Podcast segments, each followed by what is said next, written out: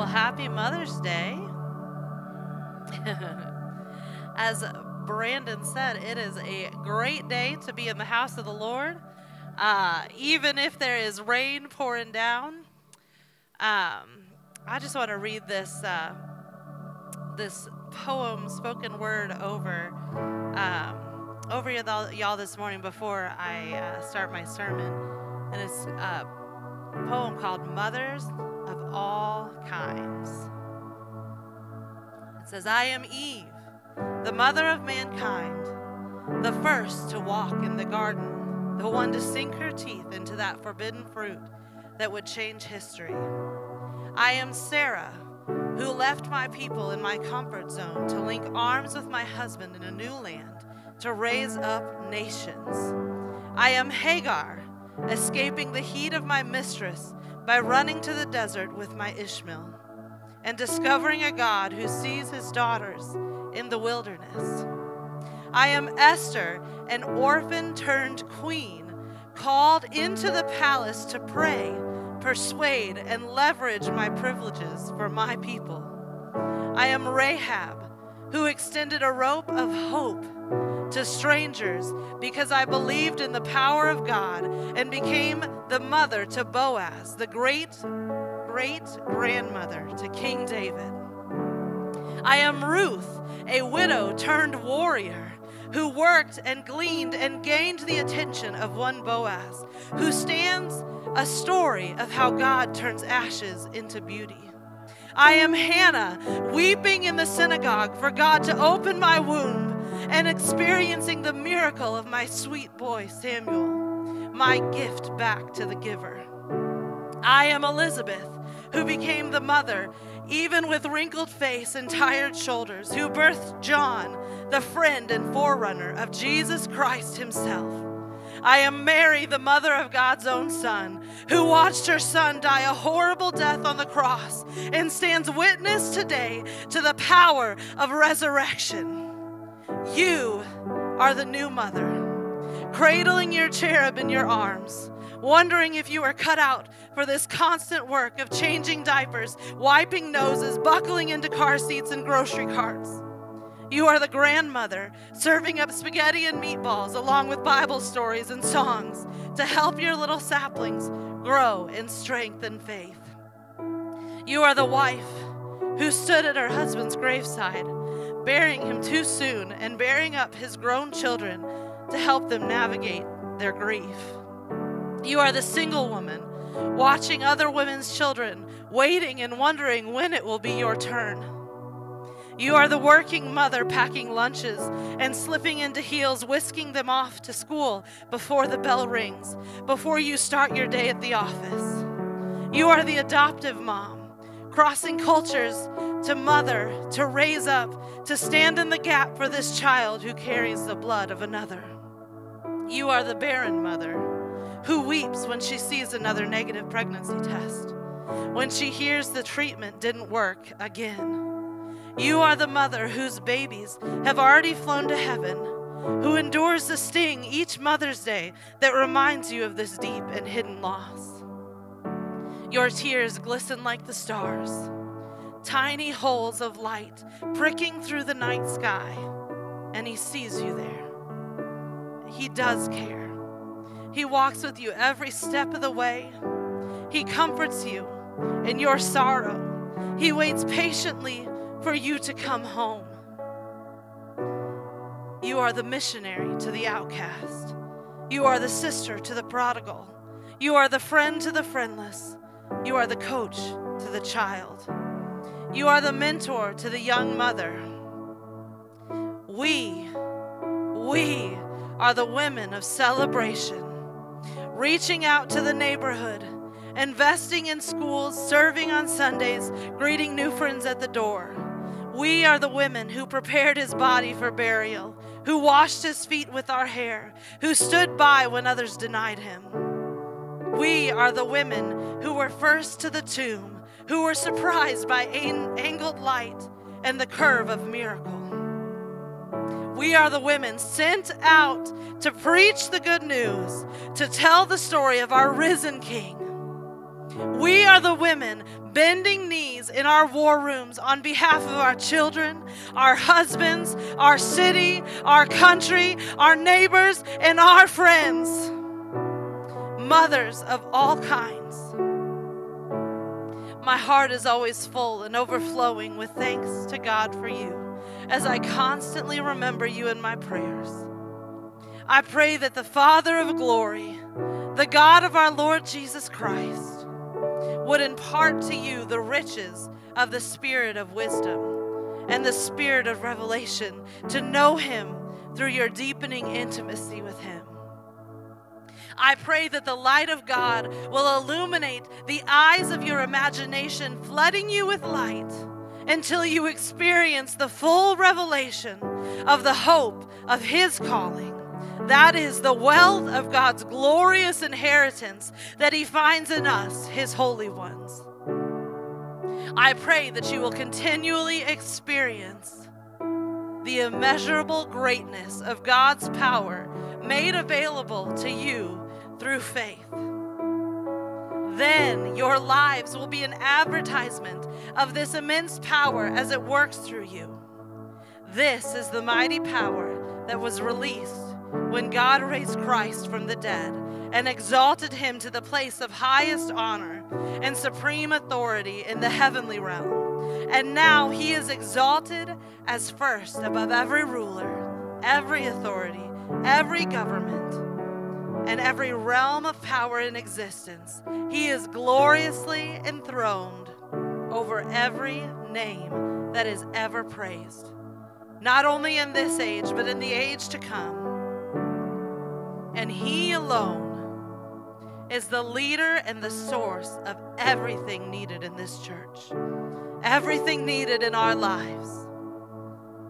God has put everything beneath the authority of Jesus Christ and has given him the highest rank above all others. And now we, his church, are his body on the earth, and that which fills him who is being filled by it. My prayer this morning, not just for the mothers, but for each and every one of us, is that we would be filled. We would be filled with His power, that He would be our source, that we wouldn't walk one moment without Him as our guiding light. Lord, we just ask you to come. We ask you to come this Mother's Day, meet each and every one of us. Lord, send your kisses from heaven. Lord, that we might see you. Lord, that you might open our eyes, open our imagination, open and reveal yourself to us this morning. Lord, that it wouldn't just be words, God, but that your word would ring out. And Lord, that you would capture our hearts this morning. Lord, that you would capture our hearts. We can't do this without you. We don't want to do this without you, God. We turn to you this morning and we surrender to you. In Jesus' name, amen. Awesome, awesome. I love that poem. I hope you enjoyed it. It's so good. So good. Hallelujah. So, as I was preparing, you know, it's always an honor to be um, asked to preach. And every time they ask me to preach, I, I shake in my boots a little bit. Um, but you know what? God comes and He just asked for obedience. So, this morning, I just want to be obedient and give you the word that I feel like God has put in my heart for you this morning. You know, we're on our our um, journey towards Joy Fest and uh, I'm super excited. I don't know about y'all. I am so excited to see what God's to do. I'm so excited to see what God's to do in each of you as you step out in faith and invite people as you as you invite others to come and experience Christ and I'm excited to see what God does in you as you step into his presence.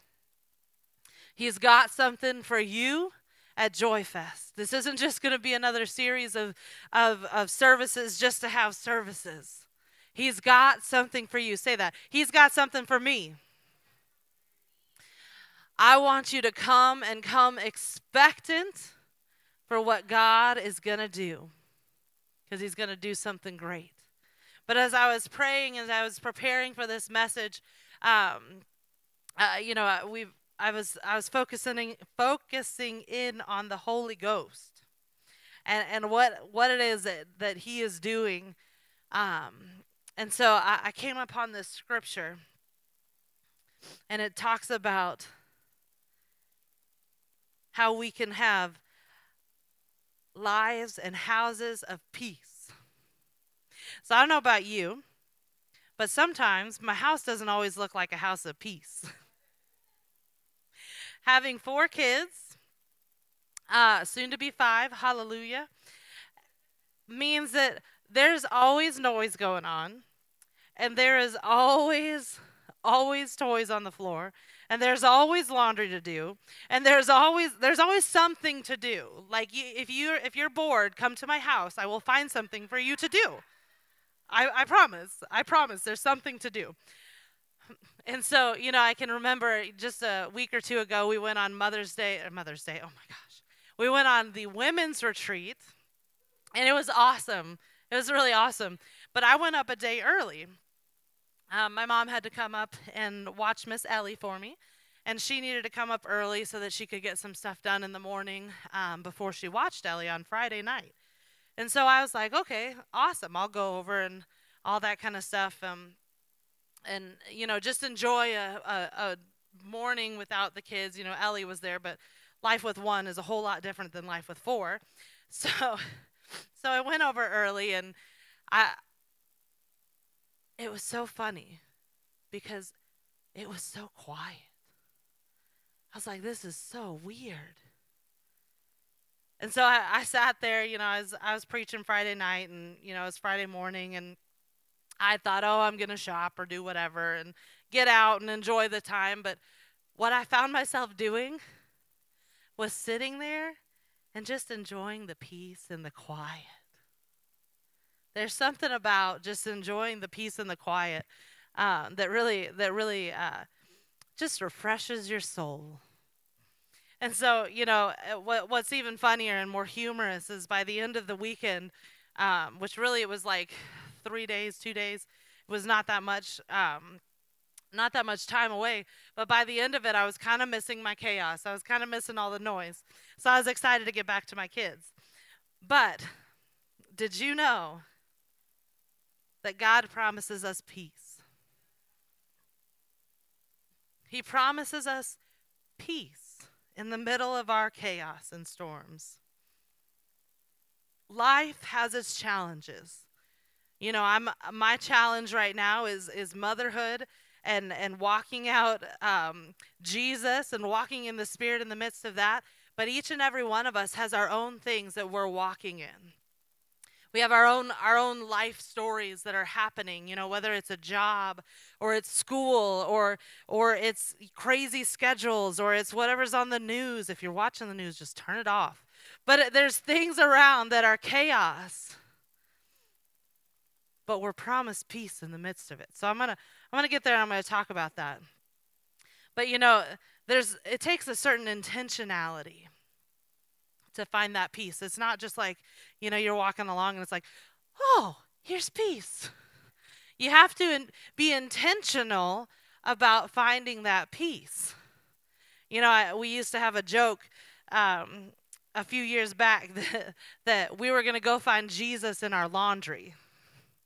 And you, you might laugh, that's a funny saying, but you know, it, it was the saying of, I'm still busy I've still got a whole lot going on. I've still got X, Y, Z, and ABC and all the other things that need to happen, that need to go on in my life. That can't stop. I can't just stop and say, okay, I'm going to just stop everything and take a break.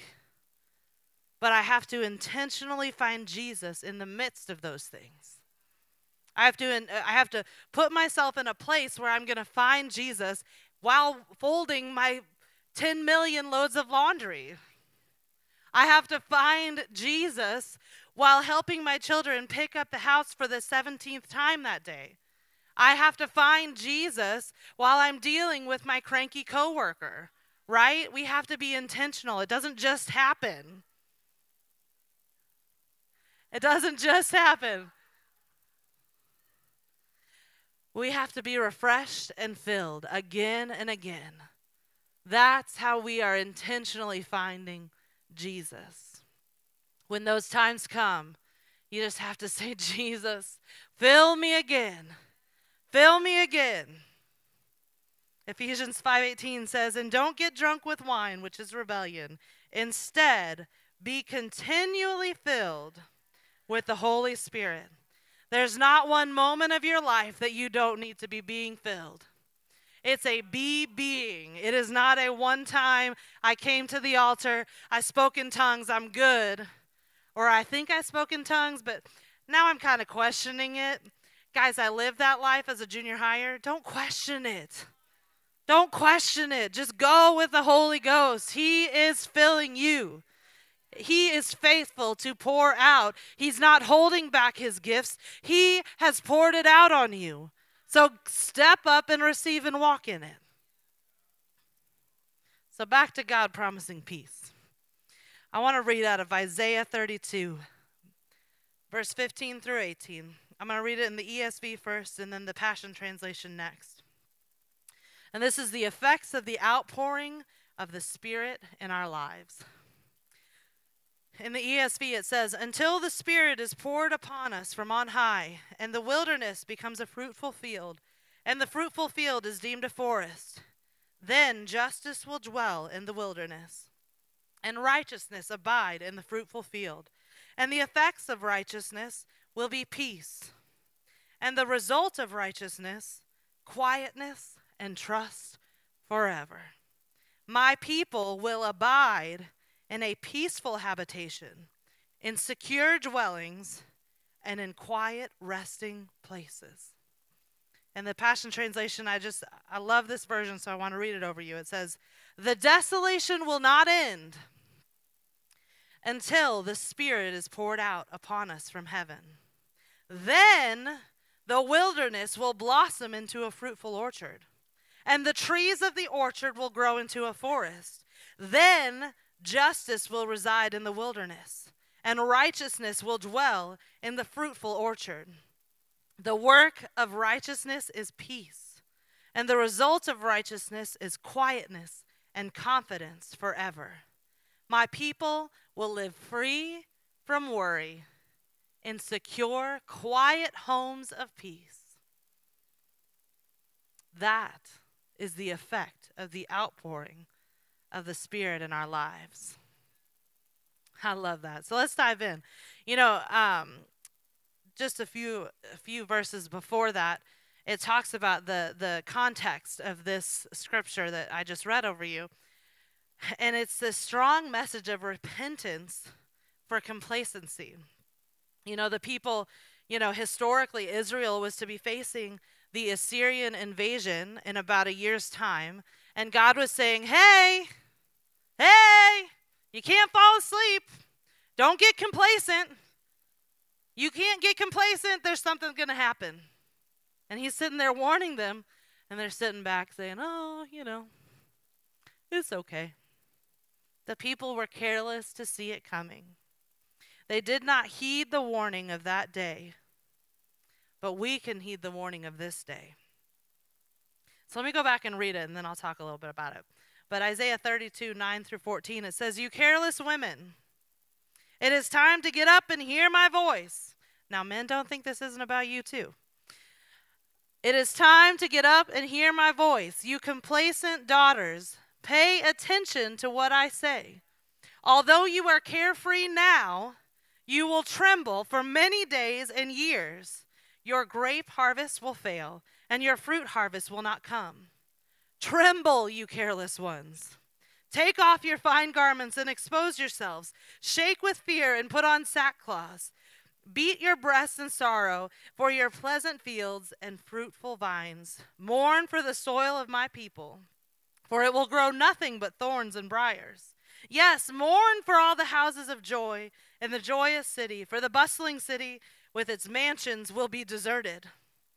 The high grounds and the watchtowers will be empty. Becoming the joy of wild donkeys and the grazing ground for flocks. Now that's a warning. I don't know about you, but I, I think I might listen.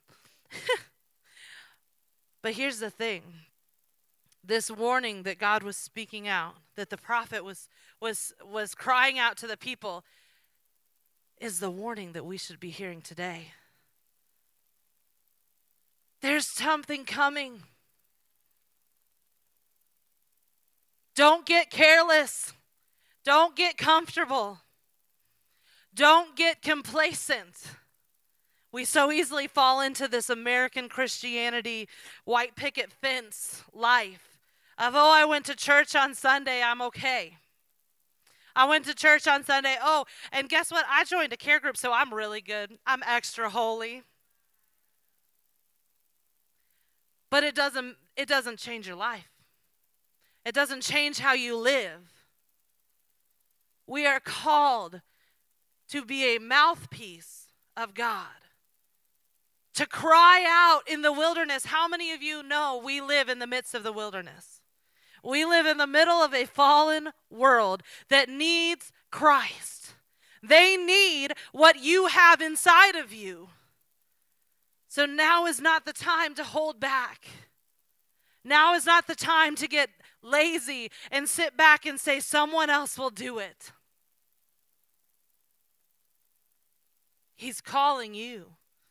And he's saying, Wake up! Wake up. You know, and I think I think so many times we think but I'm not to be like the great evangelist Billy Graham and, and millions of people will come to Jesus because of my ministry. You're not called to be someone else. You're not called to be someone else. You're called to be exactly who God made you to be. And I promise you that He has put you right where you're at. In the middle of the people having the influence with the people that surround you for a purpose. My Bible says He's working it all together, that He's writing the story, that He is the one in charge. That's not an accident. There, it is not an accident that you work where you work. It's not an accident that you go through the drive through that you go through. Come on. You are a carrier of hope, and it's time to wake up and live in the outpouring of the Holy Ghost. The seasons of desolation, the seasons of desolation, the things of this world, this world, that everywhere we look, we can turn, we can turn and see the desolation, right? But the only answer to that desolation is Christ and His Holy Ghost. The only answer to His to the to the, the sin problem in the world is the Holy Ghost. Do you see the signs of the time? Do you look around and see the signs of the times all around you? If you do, that should cause you to, to rise up and say, I'm not going to sit back, you know, or I'm, I'm putting together uh, the spring program for our spring, our celebration learning community, and uh, they're doing this little skit. And I love it because the skit's called The Harvest. Um, and the whole premise is that there's this one person who's trying to wake up all his friends and tell them, come on, the harvest is ready. But they all have their excuses, right? Some think, oh my goodness, that's not my job, that's someone else's job. Some of them think, but I'm too shy and quiet. I can't do it. And some of them think, well, I got to worry about my nails and I got to worry about my car and my hair and all this stuff. They all have these different, you know, it's cute, it's kids, right? But they all have these different excuses. But in the end, they wake up and they realize, no, the harvest is ready. You know, when we look at Joy Fest, man, the harvest is ready. The harvest is ready. Will you go out? Will you go out and be part of the harvest? Hmm.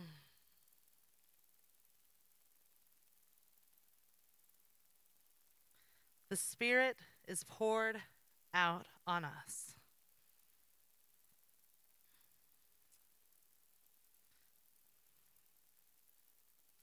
The Spirit, until the Spirit is poured out from heaven, the desolation will not end. The word here is used as a picture of God freely and totally giving Himself as both Son and Spirit. He freely gives. Philippians 2 7 through 8 says, Have this mind among yourselves, which is yours in Christ Jesus, who, though he was in the form of God, did not count equality with God a thing to be grasped, but emptied himself by taking the form of a servant, being born in the likeness of men, and being found in human form. He humbled himself by becoming obedient to the point of death, even death on the cross. Luke 11:13 If if you then who are evil know how to give good gifts to your children, how much more will the heavenly Father give the Holy Spirit to those who ask? All we have to do is ask. All we have to do is ask and he gives freely. He gives freely and openly and pours himself out, just as he poured himself out unto death on the cross. He is pouring out his spirit in this day. In this day, he's pouring out his spirit. It is available for you. It is available for you and me, and we can walk in the power of that spirit. You know, the presence of God, the spirit of our of God in our lives changes things. It changes things. We don't we don't look the same, we don't talk the same, we don't walk the same when we've been in the spirit. You know, we're talking about this in uh, our our Wednesday night care group, which care groups are really awesome. Get involved in one if you aren't. But we're we're talking about walking in the spirit and how you know it, it's not an instantaneous overnight change, right? It's baby step by baby step, baby step by baby step putting yourself in, in the way of allurement, putting yourself in a place where you can be filled, where you can be being filled. And as you are filled, you find yourself walking just a little bit further. And eventually you get to where you're looking back and you don't even know who that person is who started this journey, right? But but two steps into the journey, you didn't look all that different, right? It was just a couple baby steps. So just take the baby steps cuz he he as he pours out, he will he will change your circumstances. He will change you from the inside out. I love this. I keep covering up my notes. I'm like, I don't know what's going on. But anyway, so I love this part of it. So we know that the desolation will end when the Spirit is poured out, right? We've established that.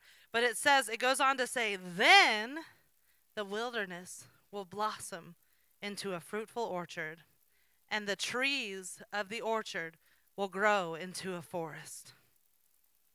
Man, I love that picture.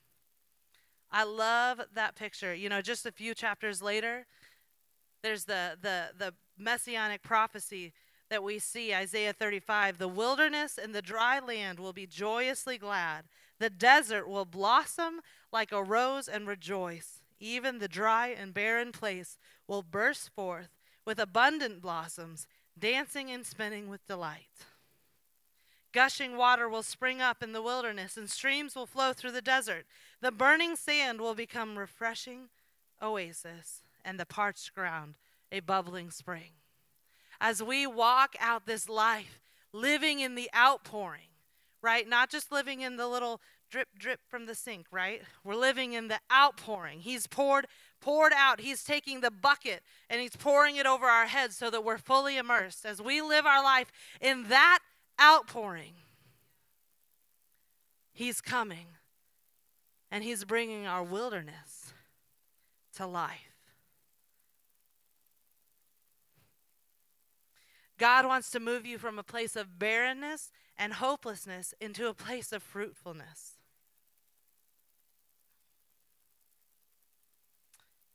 For those who live according to the flesh set their mind on the things of the flesh, but those who live according to the Spirit, the things of the Spirit. To be carnally minded is death, but to be spiritually minded is life and peace. He's calling you out. He's saying, Remember that desolation that's surrounding, that's going to end when you walk in the overflow, when you walk in the outpouring? You don't have to stay there. You can walk out of that desert, right? I don't have to stay in the dark places. I can walk out into His glorious light. He is calling you out. You are not stuck. The moment that you think that you're stuck is the moment you need to get yourself to the altar crying out to Jesus. The moment you say, I, but I can't get out of this, I'm stuck over here in my desert, is the moment that he's saying, You better run to me. And he's opened up his arms freely. There is no shame or condemnation in Christ. He has called you out of it. And he's not looking at that, he's looking at what he sees that you can be. He's looking at you through his lens. He's looking at you from an entirely different place. You're looking at you from, oh, I did it again. Oh, I'm stuck in the mud. Oh, I can't get out. Shame, shame, weight, burdens, and it all comes down, right? But he sees you. He sees you totally different. He sees you righteous. He sees you redeemed. He sees you walking in freedom. He sees you no longer bound to your circumstance, but walking in the Holy Ghost and power. He doesn't see you beat, broken, busted, disgusted. He doesn't see that. He sees in a totally different light. You know, I use this at women's retreat, and I just love this this picture. You know, um, Corrie ten Boom would always give her her uh, messages, and she'd be sitting there, and I, am just picturing this. I wish I could have attended. That would have been amazing. But, you know, she'd sit there and she'd do her cross stitch, her needle point. And she'd be doing it the whole time, just telling her story without, you know, without really, you know, I, I mean, when I do needle point, I'm like, okay, mm, I got, okay, I, I could not do needle point and talk to you guys. I would, I can't do it. So that amazes me alone. But she'd get to the end of it and she'd tell him, she'd say, You know, we see ourselves a lot like the back of this needlepoint. And she'd show him the back. If you've ever seen the back of a needlepoint, it's messy. The strings are everywhere because you've been like going all over the place, filling in the colors, and there's all kinds of different colors, and, and there's the loose string from when you switch colors, and, and it's just a mess, right? But she'd flip it around and she'd say, But this is how God sees you and it was the picture what she was what she was making the whole time. God doesn't see the mess. He sees what he's called you to be. So he's called you out of the wilderness. But listen what happens.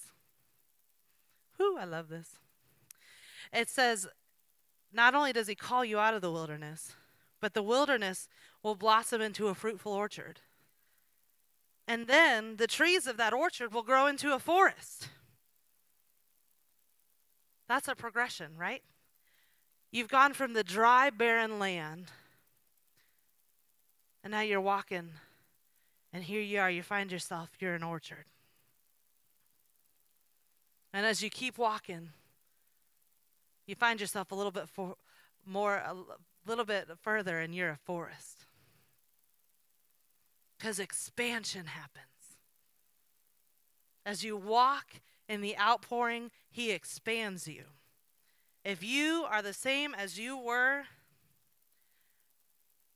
three years ago, two years ago, one year ago, it's time for you to look at yourself and say, Whoa, am I walking in the Holy Ghost? Am I walking by faith?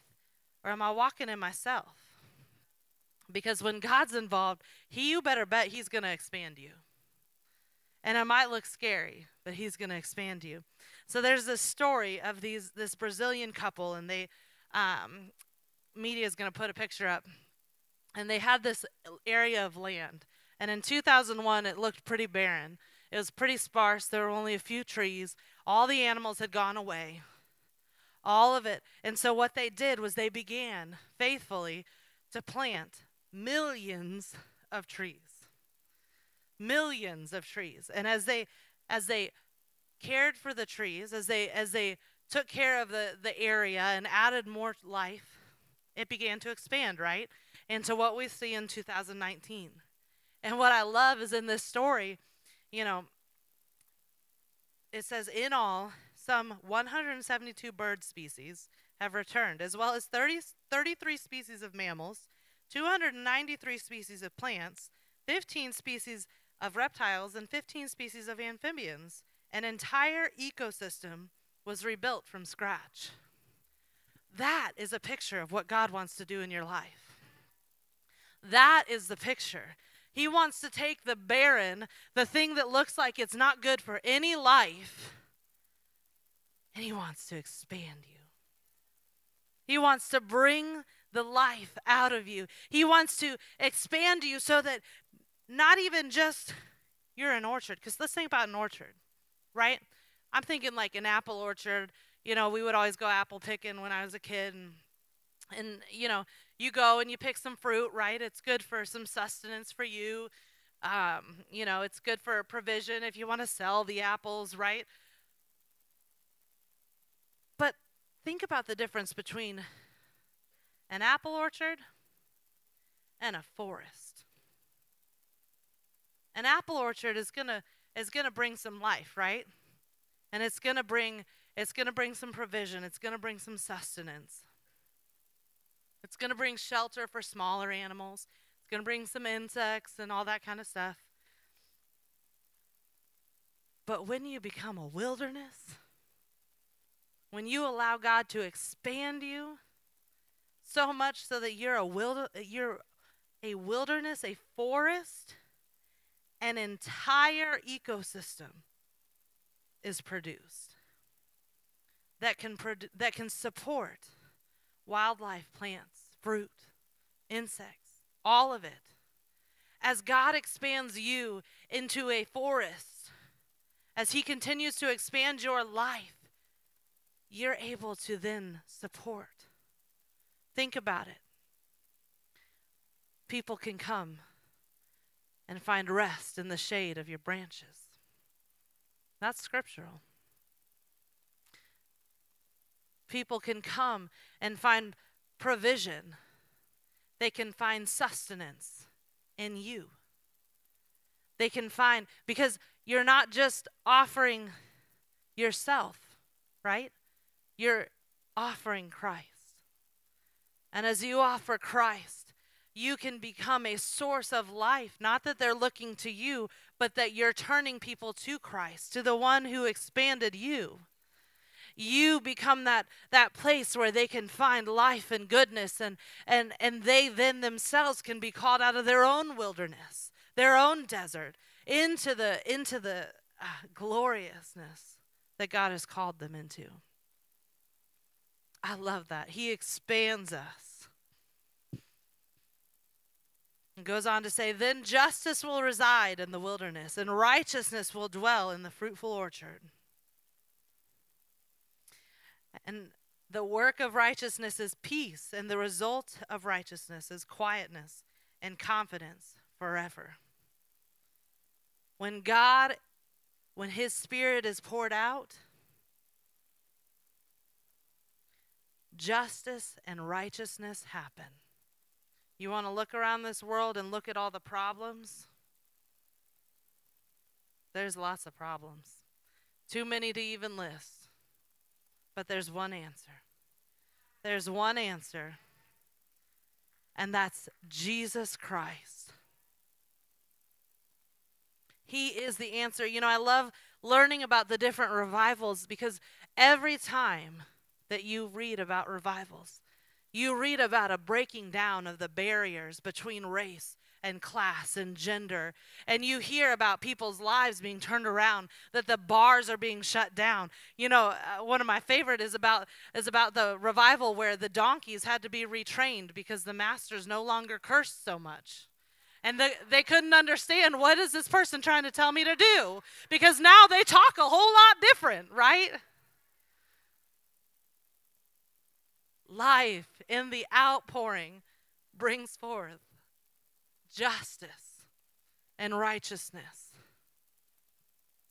There's so much wrong with this world, but we're not called to be of this world. This is not our home. We're called to be beacons of light shining in the midst of it, in the midst of the darkness. Don't make your home in the in the junk of this world. Be the light.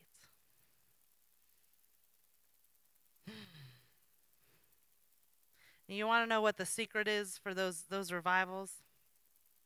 There's a quote from Frank Bartleman, who uh, was part of the Azusa Street revival, and he said, "We wanted God in those days. We did not have a thousand other things we wanted before Him." It's as simple as that, folks. You want to you want to see your life change? You want to see revival break out here in Ohio? You want to see your life, your house become a home of peace, a secure dwelling where you you have security and and and confidence? Desire God above all else. Desire him he is the treasure hidden in a field that we are called to sell everything and go after because there is nothing more precious than who He is. There is nothing more precious than who He is. You know, we were we were shopping after women's retreat, and women's. I, I mean, I keep talking about it, but women's retreat was really it was something special, man. It was it was get yourself to women's retreat the next time we have it. I don't know when it is, but we're having it, and get yourself there. But you know, isn't it funny? I had been looking forward to shopping the whole the whole time I was there. And finally, you know, we get done with our Saturday session and we go to lunch and it's time for me to go shop, right? And my mom looks at me and she says, because she's with me, and she she's like, I feel like I just want to bless you something extra for this Mother's Day. So here, I, here's your budget. It was like a really big dollar figure. Like it was not little. It was a really big dollar figure. And I'm like, what? You've given me, you give me what budget? I could get a whole lot with that budget. So my mind starts spinning, right? But what's funny is as I, as I begin, I could get a really nice purse, maybe two for that budget. Nice designer purse, right? But Listen, as I began to walk out into the mall, it was like everything was just kind of faded. Nothing was standing out. Nothing nothing stood out, nothing jumped out. And usually like my mom asks me if I want something and I've got a list. She laughs at me. I'm like, "Yeah, sure, what you want to get me?" I like presents. I'm a gifts person. It's okay. I know that about myself. But usually I've got this long list of things that I that I that I want, right? But as I walked through the mall that day, everything was just meh. Meh. And so I, I went home and I was like, well, that's kind of disappointing. I didn't buy a single thing. Like, I got given a huge budget and I did not buy a single thing. That is really weird, God. You're going to have, like, we're, I don't understand. So I began praying, and the next morning we went into worship and we were singing Graves into Gardens. And we're singing that chorus, which I'm sure I'm forgetting the lyrics now. Oh, oh, there's nothing better than you. There's nothing better than you. There's nothing Oh, nothing is better than you. Right? So we're singing that, and God just began to drop it in my heart. He said, You are with me. you were in my presence. You saw the beauty of my holiness. You saw me, and everything else paled in comparison. Because nothing else, nothing else can satisfy like my Jesus. Nothing else can satisfy like a life lived walking in the Spirit, walking in the power of the Holy Ghost. I look back on my life and do I get excited about the things that I've gotten and the stuff that I've gotten? No, half the time I forget what it is I've gotten. The things I get excited about are the times that God has showed up in my life and that I've walked in power. I look back at the times where I've gone on missions trips and I've seen people healed and I've seen God move in miraculous ways. I think about you guys and your stories and I think about what what we've walked together as a body. And that's what gets me excited. That's what gets me excited because there's nothing better than him. There's nothing better than him.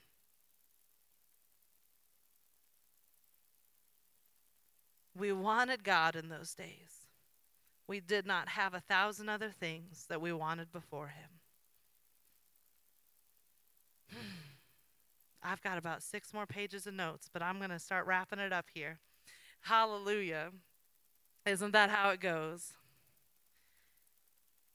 But I'm going to go back to this verse. Because as we live in the outpouring of Christ, it says that the work of righteousness is peace, and the result of righteousness is quietness and confidence forever.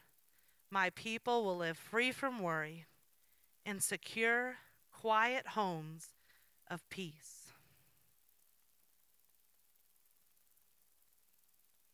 It doesn't say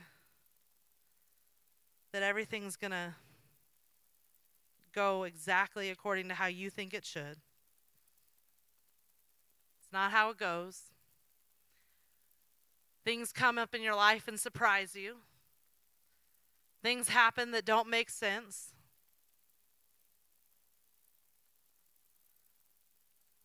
But we have security in Him.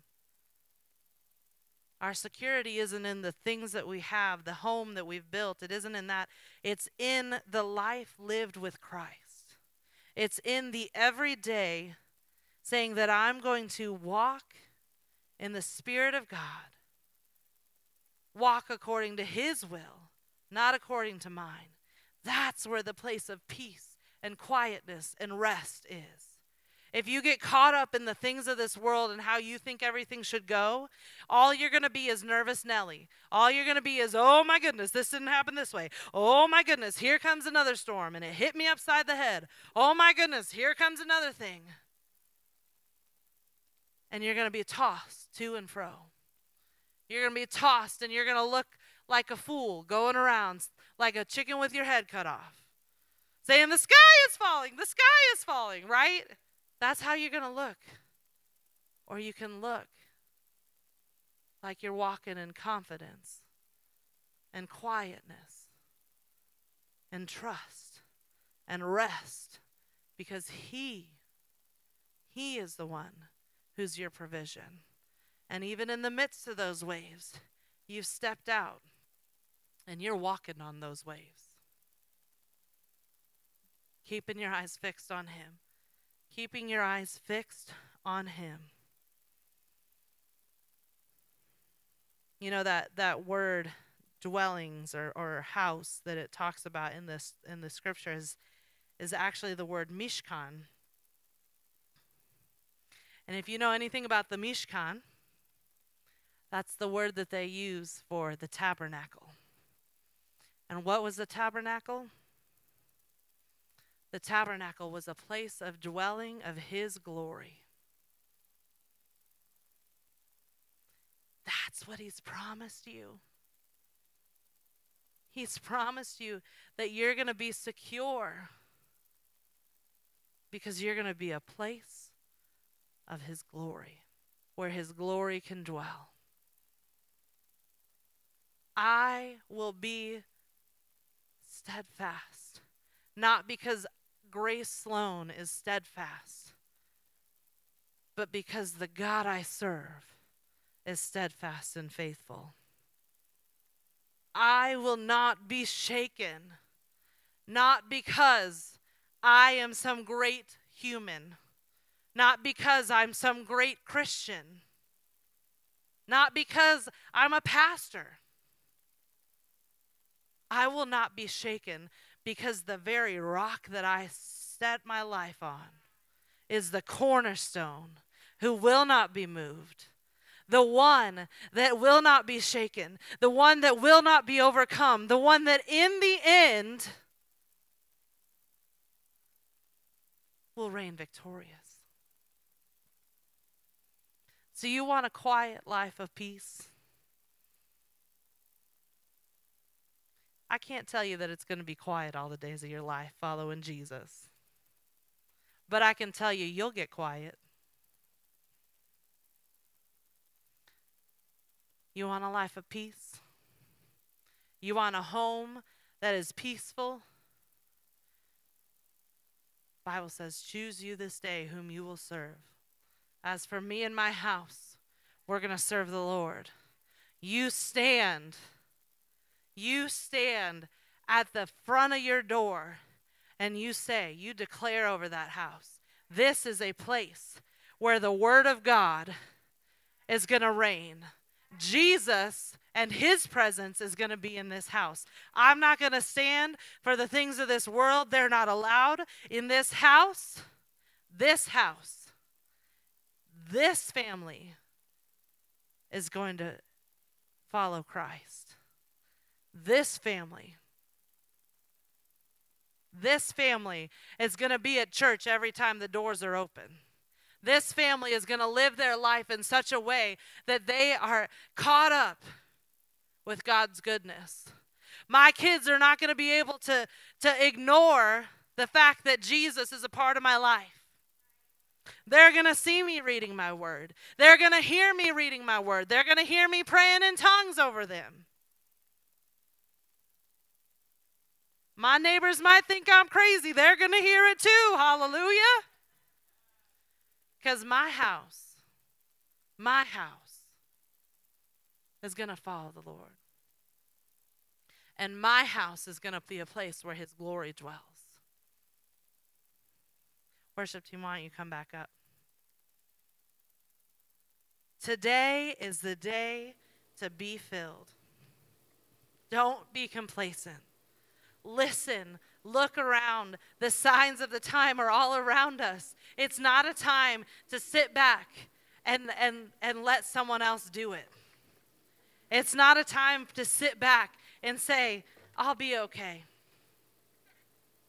It's a time to get up and run to the feet of Jesus and say, Lord, fill me again. Because there's never not been a time in your life where you haven't needed Him. I know, I know. We all like to think that there was a time in our life. I've done it. We all like to think that we get to a place where we're good. I don't need more of Jesus. If that's ever come out of your mouth, ah! Wake up! I don't know what your word says, but my word says that I'm a sinner saved by grace.